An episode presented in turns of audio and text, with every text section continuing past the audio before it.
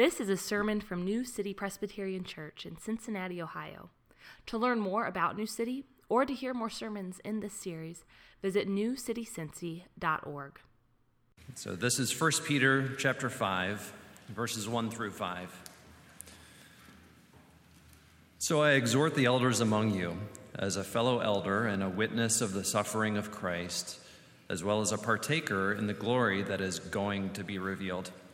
Shepherd the flock of God that is among you, exercising oversight, not under compulsion, but willingly, as God would have you, not for shameful gain, but eagerly, not domineering over those in your charge, but being examples to the flock. And when the chief shepherd appears, you will receive the unfading crown of glory. Likewise, you who are younger, be subject to the elders. Clothe yourselves, all of you, with humility toward one another. For God opposes the proud, but gives grace to the humble. This is the word of the Lord. Thanks be to God. Well, I have the uh, honor to introduce our um, speaker this morning who's going to um, open up God's word for us. Uh, Tolliver Wills is a an old friend, although it could have been an older friend. We grew up in uh, neighboring hometowns. We didn't know each other um, back then, but uh, I grew up just southeast of Columbus and Pickerington, and just uh, either the next community over or maybe the next one after that was a little town of Baltimore, Ohio, which is where uh, Tolliver is from. And uh, Tolliver grew up there and uh, the middle of Ohio, and then uh, went on to go and play basketball at uh, Wittenberg University, and uh, where he got involved in campus ministries, and then went on staff with Athletes in Action. And then where I did get to know him is he was uh, on staff, or he was the director of Athletes in Action at Miami University for 11 years. And uh, when I was an undergraduate, uh, there. And then when I came back to work with Campus Crusade, we were on the same staff team for a couple of years. Uh, Tolliver went on from there to uh, Boston to do his uh, theological training and uh, planted a church in our little family of churches in uh, New Haven, Connecticut. And then went from there, and for the last eight years has been the pastor of Ponce Presbyterian Church in Midtown Atlanta. He is a father of three grown children, mostly grown children, and, uh, and husband to his wife, Sam, who is uh, the best, volley, or best softball player I have ever. I, I have two Miami University intramural softball championships, mostly because of his wife. Uh, anyway, let's welcome up Tolliver Wills.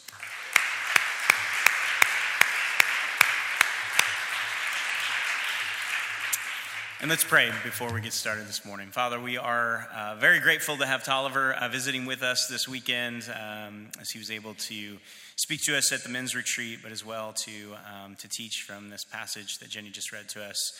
Uh, this morning, we ask for uh, you to speak through him to us, that you would, by the power of the Spirit, would you open um, our minds and our hearts and our wills to hear uh, the truth of the gospel and the truth of the specifics of this teaching for us.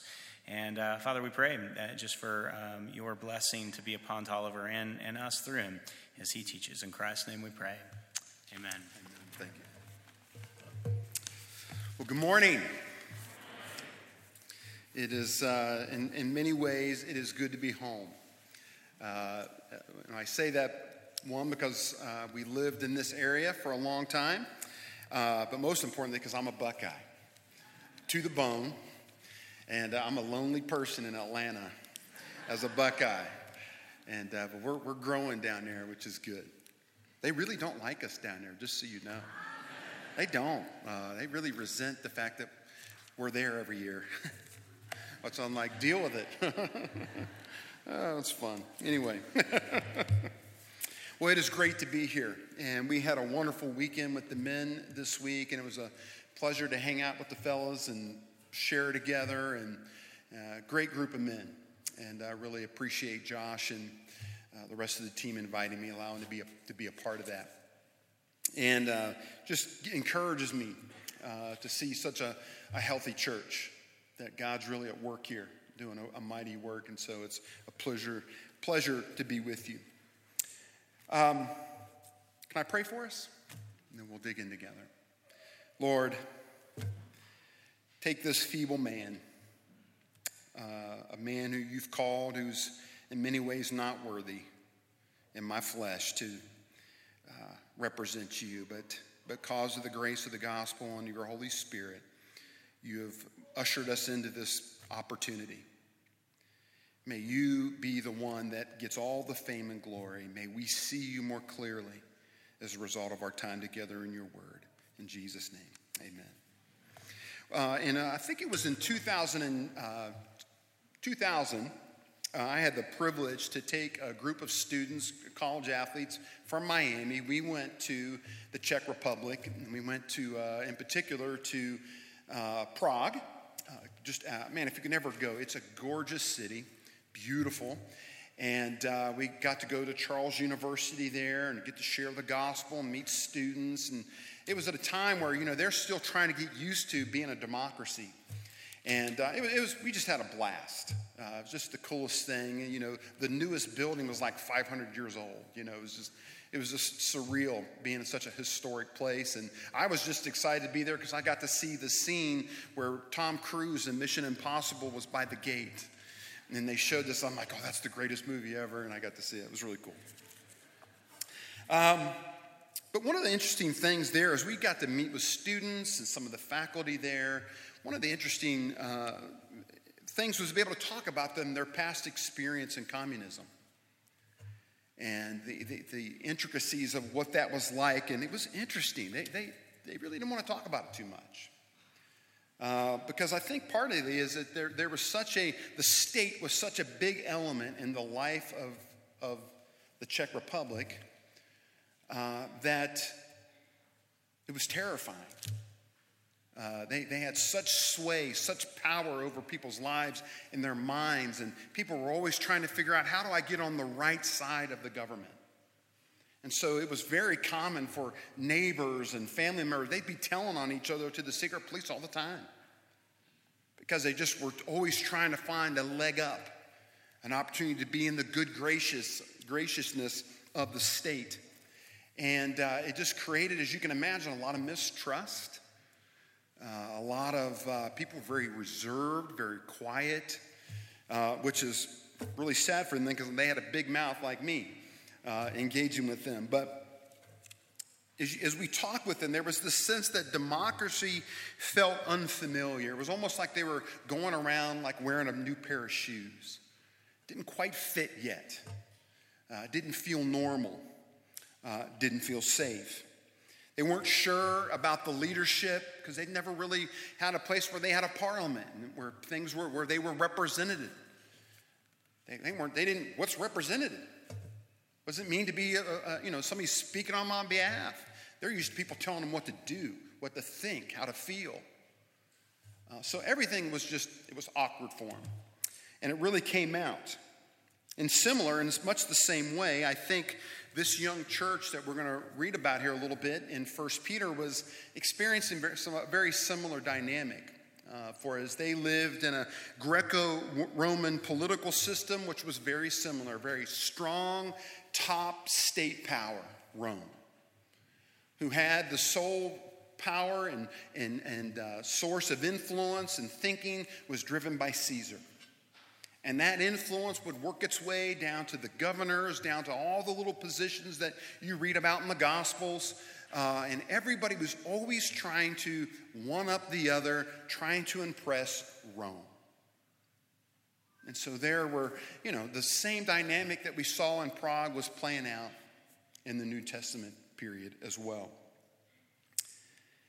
And in a similar fashion, I think in our own day today, it, as we look at uh, the church and how we're dealing with leadership or not dealing with it well, how people are not uh, making use of the calling and the office that they have been given to us.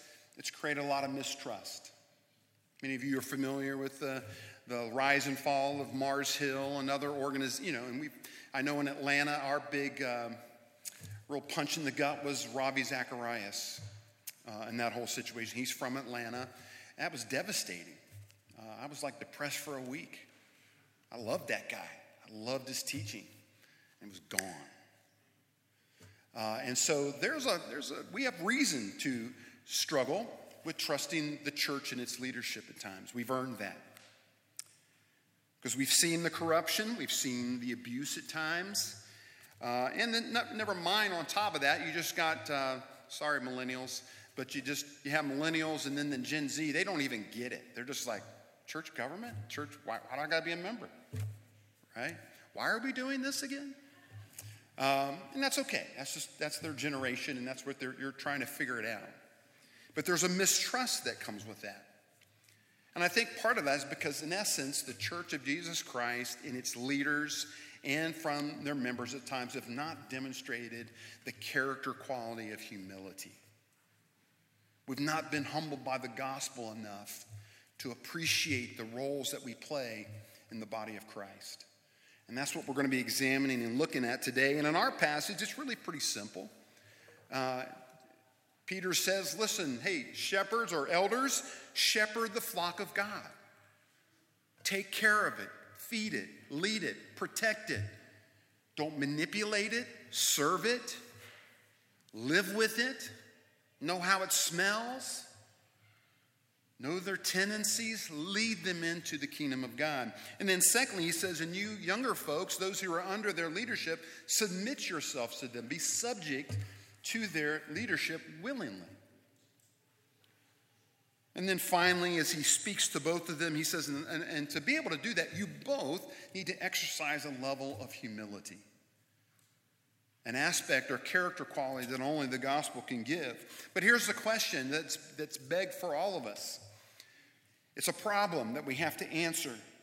Why should elders shepherd and young people subject themselves to the elders? Why should we be humble with one another? What's the impetus for that? Because, see, in the Greco Roman world, there would be no impetus for that. Because that's not how you get ahead, that's not how you work up the power structures of the culture. And I think much could be said the same thing in our own culture. The solution that we're going to find is basically three things. One is because uh, I just blanked. Sorry. It happens. I'm 53. What am I going to, what I tell you? Uh, because of the hope uh, shown to you in Christ. Secondly, because we are not our own. And then thirdly, because God cares about how his people are treated. Let's take a look, take a look at the first one here. He says, Shepherd the flock of God. And then he goes on to say a little bit further there, uh, as a fellow elder and a witness of the suffering of Christ, as well as a partaker in the glory that is going to be revealed. Notice here, he's going to, he gives us three witnesses or kind of uh, impetus for why it is that he is calling us to and why he has been compelled to be an elder in the church of Christ's flock. First of all, is just the witness of experience. He is a man, he says, I'm a fellow elder. I'm doing it. I know it's hard. And I'm shepherding and leading and developing leaders wherever I go. So I know the burden that you feel to invest in the lives of others and to help lead them in the way of Christ. Secondly, he gives witness to the fact that, to, to the sacrifice of Christ. That what drives Peter to want to shepherd, to lead, to allow the sheep to bite at times. Yes, we know you bite at times. But he says that what compels him isn't the people, it's not the acclaim. In fact, it's often just the opposite. It's because when I look at the person of Christ and what he's done, I'm compelled, I'm driven to want to take care of his own whom he died for. And for Peter, who, who was a man who failed miserably, uh, who, who knows better than anybody about the grace of the cross. He knows how significant it is to need to be shepherded, for he's seen his own heart not be shepherded well at times. How he was a, a sheep that went astray. And then finally, he gives witness of the glory to come. And I, I love this scene. And he says, you know, in essence, he's, he's pointing us back to when him and James and John and Jesus went up on the Mount of Transfiguration. Do you remember? They go up there, and Jesus pulls them away from all the others, and they go up to the top of the mount. And all of a sudden, it's as though Jesus took his hand and rent the, uh, uh, the, the curtain of heaven and opens it up. And all of a sudden, there's Moses, there's Elijah, and a lot of bright light. And it, you, you could just see the glory on Christ and the disciples. And there they are talking. And you can imagine Peter and James, they're kind of looking at her like, okay, would have been nice for a heads up, but is what it is. But they're freaking out. You know how I know? Because they're kind of like, you know what, guys? Hey, I think you guys are having an important conversation, and I think we probably should build some shelters so you guys can hop up in there and we're not freaking out as much. I think they were scared of the glory. That the, the glory of heaven had broken in, and it was like, whoa, too much, too close, very intimate. It reminds me when Moses would go up on the Mount Sinai and he would get the law and he would come down, and remember, his face was lit up and the people were scared. Why? Because he had met God. And to meet God changes everything. And so they're like, hey, bro, why don't you put a little something on your face? Because you're freaking us out. It's scary. And it's this, it's these realities, these witnesses that compels Peter to be an elder of God's flock, to be a shepherd. So when you think about it, when we look at those three factors, we really don't have anything to lose and everything to gain as shepherds of God's flock, to serve in his church not just as elders, but never other levels of leadership, because in, through it we have an opportunity to engage more deeply more fully into the life, death, and resurrection of Christ. We have more of an opportunity to be ushered into those sweet moments when God tears the veil back on a person's life, and all of a sudden you see a glory happen and a light bulb go on, and you're and it's, it's you feel like you're standing on holy ground. And you begin to realize all the sacrifices are worth it.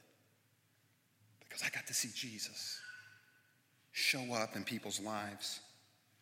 Many men and women and who pursue leadership in the church oftentimes shy away from leadership in the church in general because of the fear of what they might lose.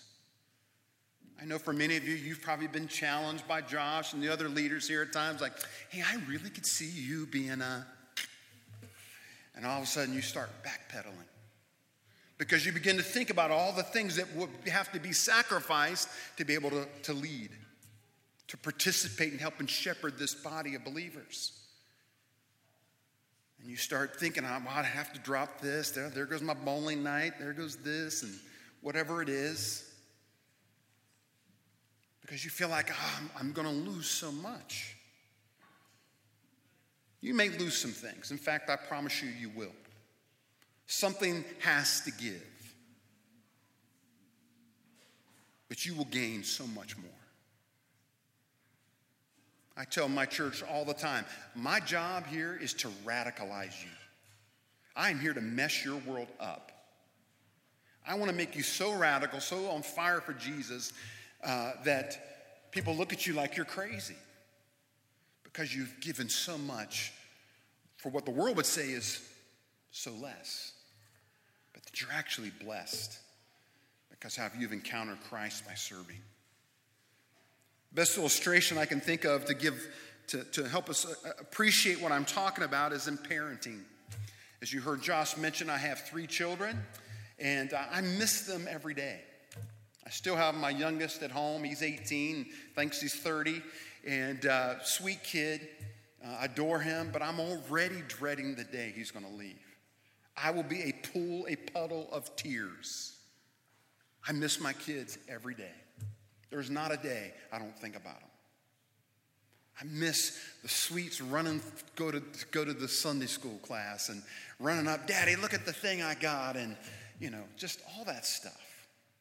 Right? But what, what we often don't see is you look at that little cute little story, is all the late nights, all the dadgum ear infections, the constant just money leaving your pocket, right? And on and on it goes. And then their bonehead decisions that they make and wondering, are they going to kill themselves? Or, and it just goes on and on. But you know, in all that effort of investing in their lives, helping them to grow, helping them to try to learn wisdom, helping them to try to know Jesus and grow in Him, somehow as you're giving, giving, giving, there's like this unbeknownst to you a deposit being brought back into your heart. It's called love.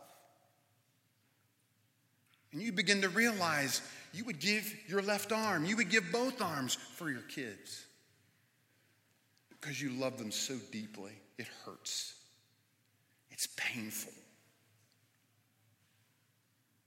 I think that's a little bit here of what Peter is talking about here is that, like, you know, shepherd the flock of God, invest in it.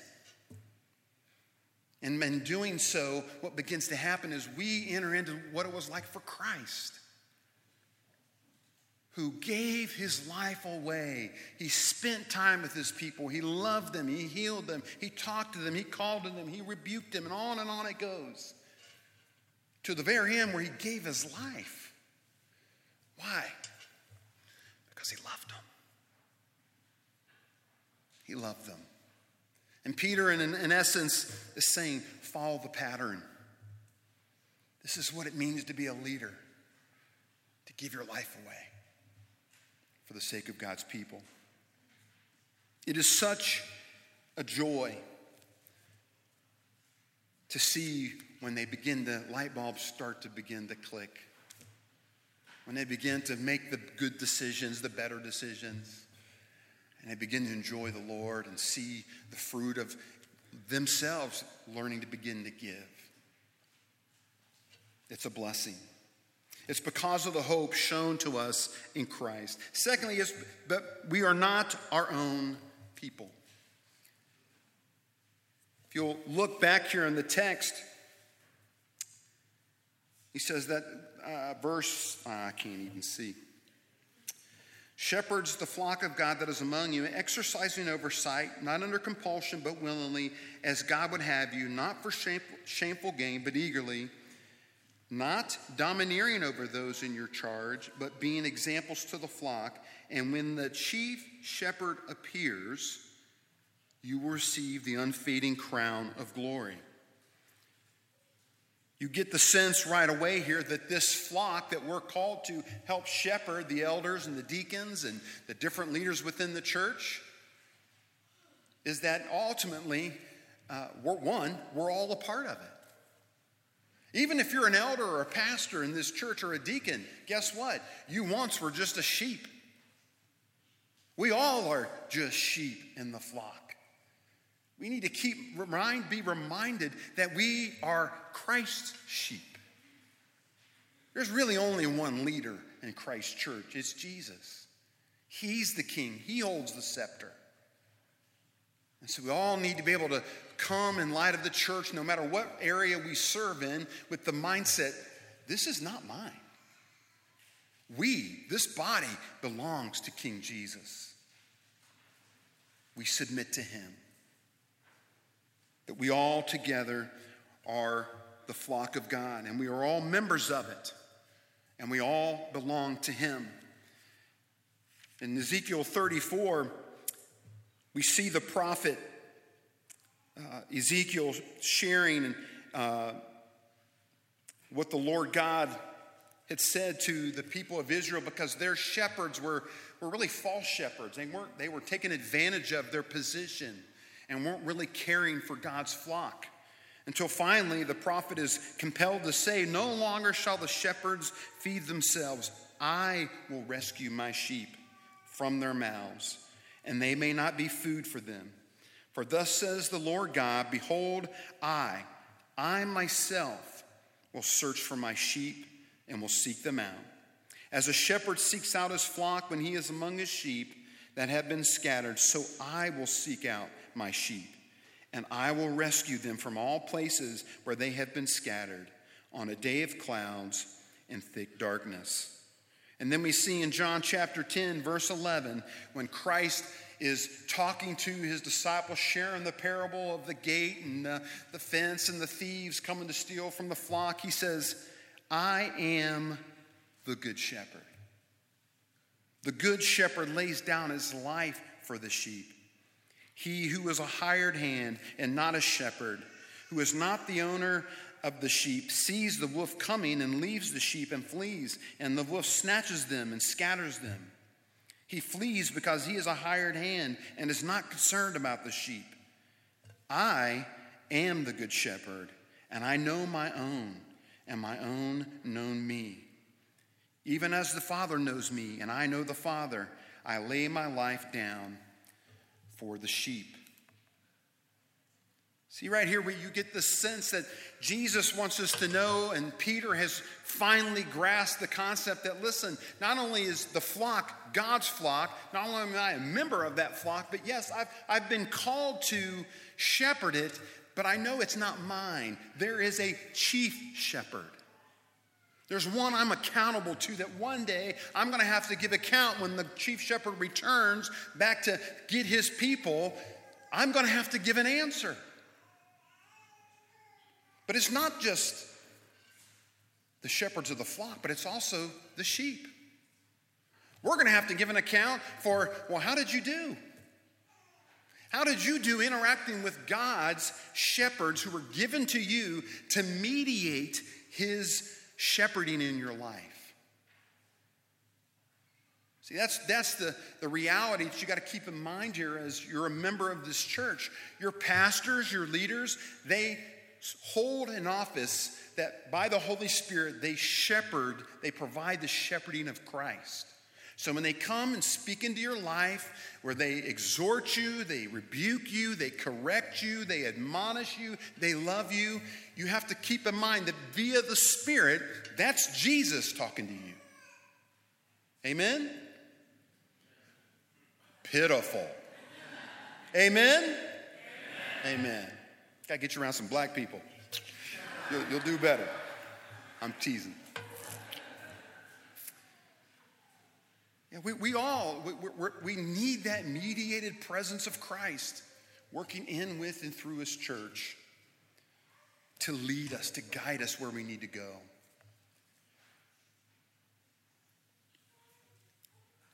Makes me think of Peter right before Christ goes to the cross and he's they're by the fire there and you get the sense that there's this scene where jesus pulls peter aside and he says yeah peter um, here's the deal man. I, I need you to feed my sheep. And peter at this point writes feeling really good about himself. He thinks he is the man. He can do no wrong. He said yeah i got you. I'll do it. I'll do it. Of course anything you say. And then you know Jesus, you can almost get the sense that Jesus is kind of like, yeah, yeah, I think I know you think you know, but you don't know. And let me let me tell you again, feed my sheep. This point, you can almost envision, right, that maybe Peter's getting a little incensed that that uh, Jesus, what? You think I'm stupid? I can't hear? He says, yes, for sure, I'll, I'll do it. And then finally, a third time, Peter Feed my sheep. We don't really get any more of the scene there, but you cannot help but think, right, that that would be a message, that would be a moment that Peter would think back to after Christ's crucifixion, where he denied him three times. Maybe he needed to hear, Feed my sheep four or five times. But he remembered that Christ, the Good Shepherd, gave his life for the flock, even for a coward like him, a coward like you and me. Jesus gave his life. See, this, is, this is the driving vision for Peter. I'll never forget when uh, I was um, on staff at Miami and was young and arrogant and thought, you know, I worked with AIA. We thought we were the coolest things walking in Cru staff. We just did, right? We had all the cool gear, all these cool sweatsuits because we work with jocks, right? And um, you know, I was great at gathering people, just going out and hanging out and, and connecting with athletes and reminiscing, all that junk. And, but I wasn't doing a great job with evangelism. And to be honest with you, I was a little bit passive aggressive. I hated staff reports. If you, anybody, of you've been involved with Cru at all, they have these nice little pieces of paper and they would try to make it, douse it up with orange or purple paper. Never worked.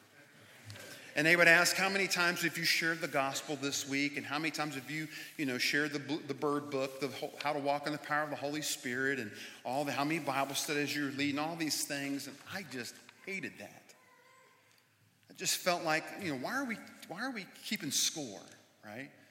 Uh, it's not a part of my philosophy of ministry type of thing, right? And uh, I'll never forget one time, and it should have been a, a sure sign that I was uh, going to be rebuked uh, is that uh, Roger said, Hey, why don't we grab a Coke at Wendy's? Ooh, I knew something was up.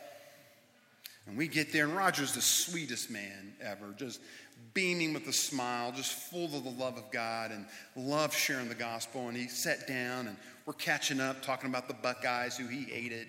He's a Penn State guy. And then he pulled out this paper and just goes, Yeah, bro, I want to chat a little bit about your staff report. Oh man, I got really uncomfortable. Like, really? Okay, what do you, what do you want to know? And I could feel my defensiveness starting to come to the surface. I didn't want to be graded. And he began to say, Bro, what's, what's going on? Why, why aren't you sharing your faith? And I was like, Well, I don't like the fact that you're grading me. I feel like I'm, I'm being, uh, I'm on the, I'm being measured all the time. There's no grace. He took the paper back and he opened up his Bible and he turned to this passage right here. He says, Hey, bro, he goes, I don't think this is about sharing the gospel. I think this is about your passive aggressive attitude. You don't like being told what to do. And I said, Bingo.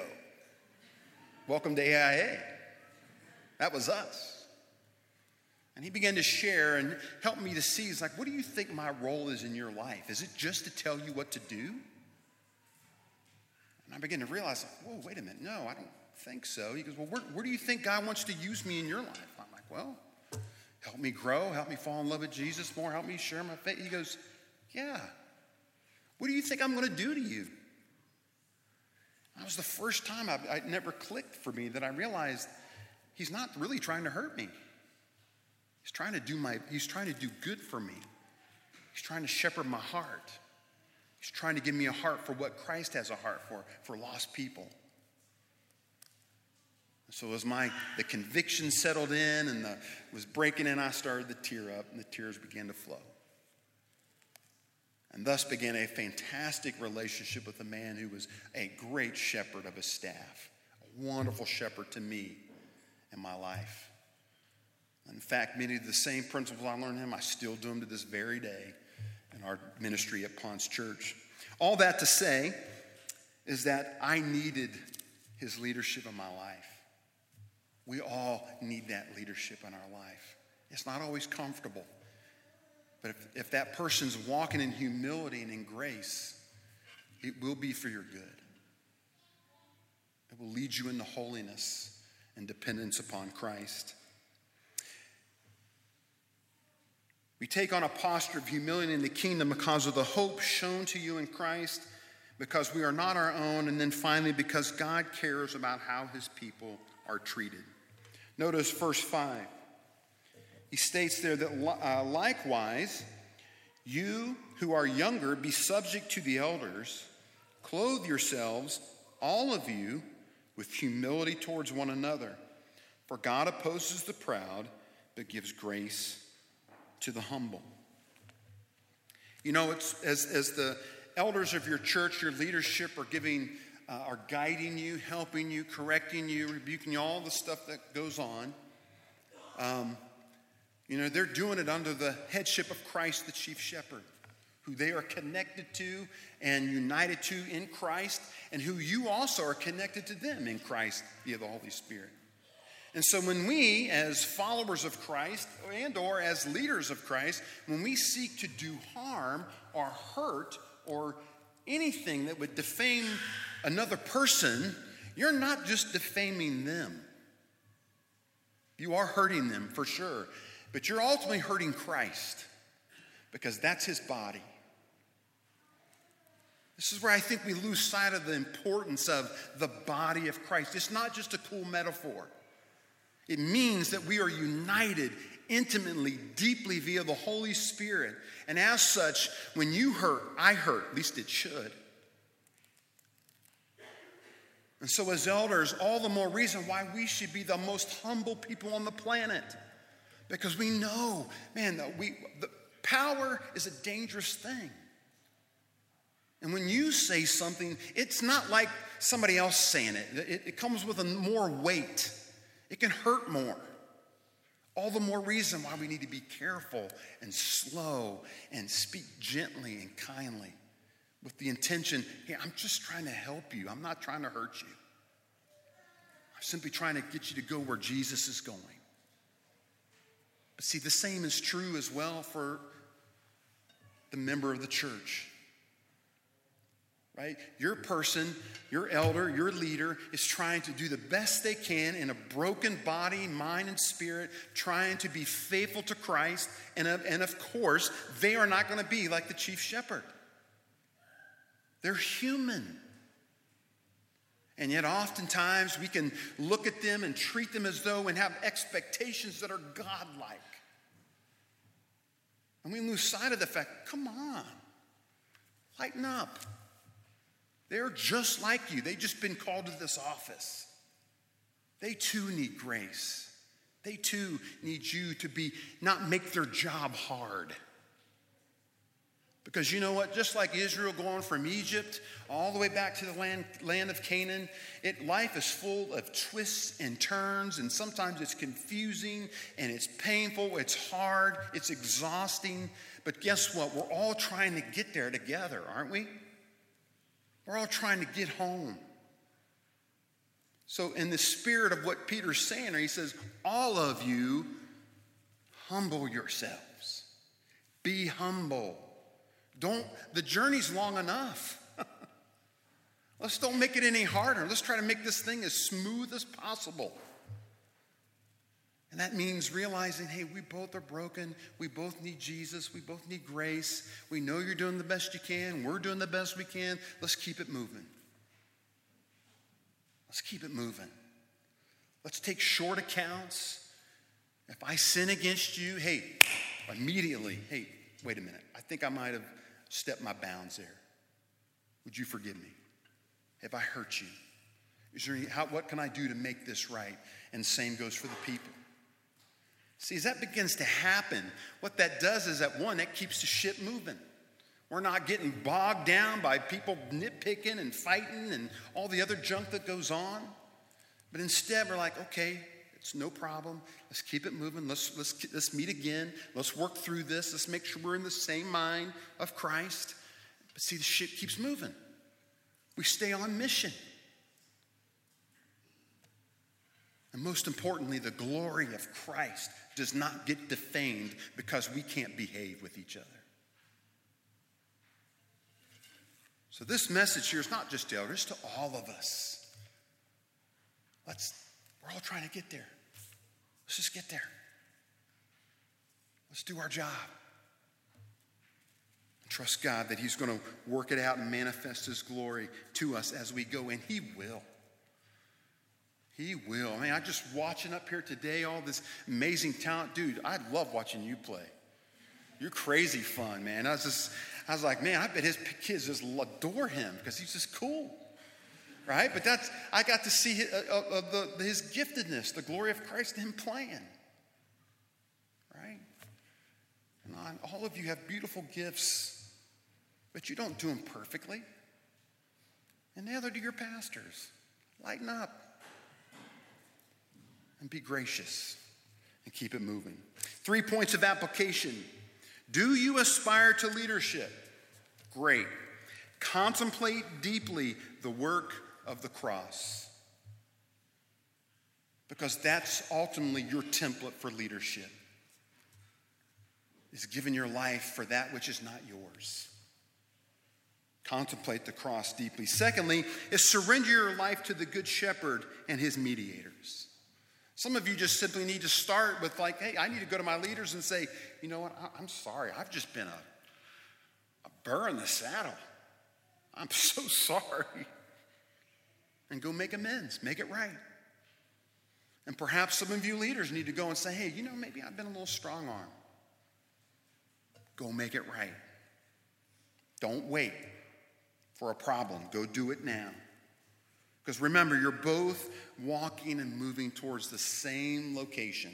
You're, we're trying to get there together. And then finally, is take heed to your pride and your treatment of others.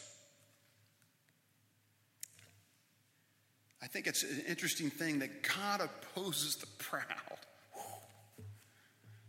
That means you, you just got an enemy. Somebody who's not going to put up with how you treat other people. I think we need to take deep heed to that and realize that, that most likely, if I'm hurting somebody, it's my pride, my ego. I want to get what I want. Instead of saying, wait a minute, it's not about what I want, it's about the chief, what the chief shepherd wants. And that forces me back. I don't get, I'm not getting the gospel enough because I still think it's about me.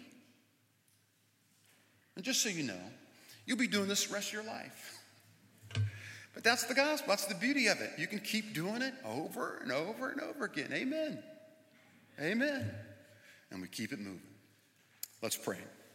Lord, thank you so much just for this time together in your word. Thank you for your, this beautiful church, these people. And I'm just so, so grateful to see a manifestation of the Spirit at work, working through broken men and women to build your church, but doing so in a gracious spirit, bathing in the gospel again and again and again.